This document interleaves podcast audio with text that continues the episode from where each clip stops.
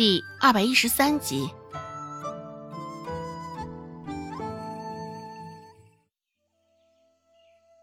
见周有巧还躺在床上，一副有气无力的模样，孟婆子心里急呀，直接抬手吧嗒打在了周有巧的手臂上。孟婆子斜着眼睛说道：“ 还赖在这做什么呢？还不给我赶紧去找你二哥！若是待会儿晚了，你给我仔细着你身上的皮！”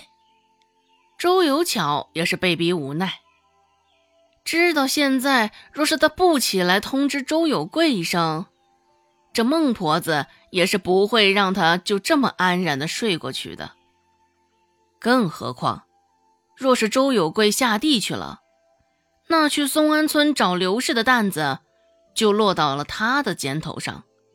周有巧可甚是不愿意如此的，无奈的叹了口气。周有巧用被子捂住了脸，打了一个悠长的哈欠，这才爬下床。周芷刚走，周有巧就回来了，似是办完了一桩事儿。一晚上没怎么好好的睡，两个人很快又睡了过去。再次醒过来。天已经大白了，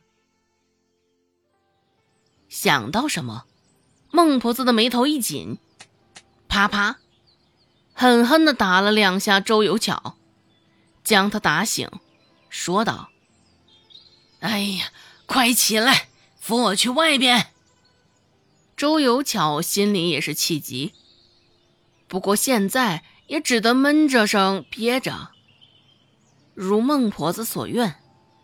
周有巧将他搀扶到外边，只是院子里空落落的，除了一地的阳光，什么都没有。孟婆子眯着眸子扫了一圈，都没有见到刘氏的身影。娘，你有什么事找我？孟婆子正在心里独自发着气呢，周有贵恰巧就上来了，来的正好。孟婆子没有什么好气的说道：“快！”给我到松安村去，将那个不要脸的刘氏给我带过来。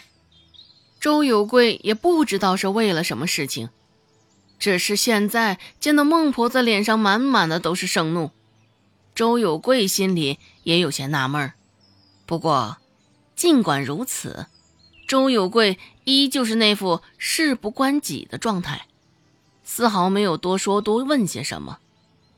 听孟婆子的话，周有贵直接转身出了院子，直奔松安村去了。对“刘氏”这两个字，罗氏也是敏感极了。现在一听要将刘氏给招来，罗氏就来劲儿了。罗氏走上前，问道：“嗯，娘，大嫂，这又是做了什么事儿啊？”其实。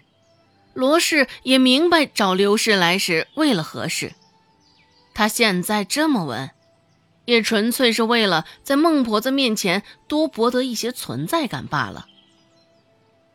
哼，二嫂，你也别得意了，现在是大嫂犯了错，你也别在这儿高兴的故意挑拨是非。孟婆子还未开口说话。周有巧就抢在她前头开口了。周有巧甚是不屑的扫了罗氏一眼。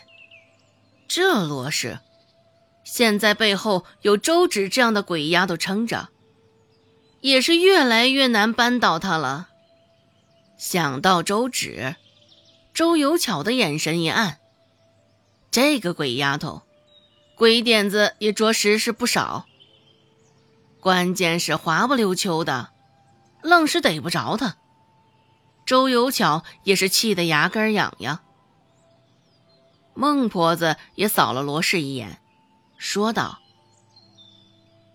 这跟你有多大关系？哼，有这份操心的心思，你还不如将自己的事儿好好干吧。”少咸吃萝卜淡操心了。孟婆子说话的语气，与周有巧也是如出一辙的冷漠。罗氏撇撇嘴，开口说道：“小姑子，你也少说些风凉话了。你回来之后，将家里炖的大鱼大肉吃了个干净不说，总共才掏出了十文钱买了菜而已。”周有巧摆摆手说道：“哼，二嫂，你这话说的也太见外了。”我们也是一家人，将这银两算得这般清楚，是做些什么？更何况，那些大鱼大肉也不仅是我一个人吃啊，二嫂你肚子里的孩子也要吃，还有娘受伤了，也得好好补补才行。哼，怎么的？你这是舍不得，不愿意让咱娘补补身子？这周有巧。简直就是不要脸！现在竟然还能这般倒打一耙。听了他的话，罗氏差点就被他给气死了。要说这张嘴呀，还是小姑子的嘴比较厉害，这般能说会道的，竟是让我不知道说些什么才好。娘吃点鱼啊、肉啊，自然是应该的。只是小姑子。你却是已经不算是周家的人了，是不是也应该有点表示啊？罗氏这话说的，也无疑是在逼周有巧出钱。孟婆子原本对罗氏还是相当的有成见的，只是听着他现在的这几句话，却是觉得较为中听。孟婆子侧过脸，看着周有巧。阴恻恻的说道：“罗氏说的也对，你来了这么久，是该再拿出些钱来了。吃里扒外，不是我们周家的家风啊。”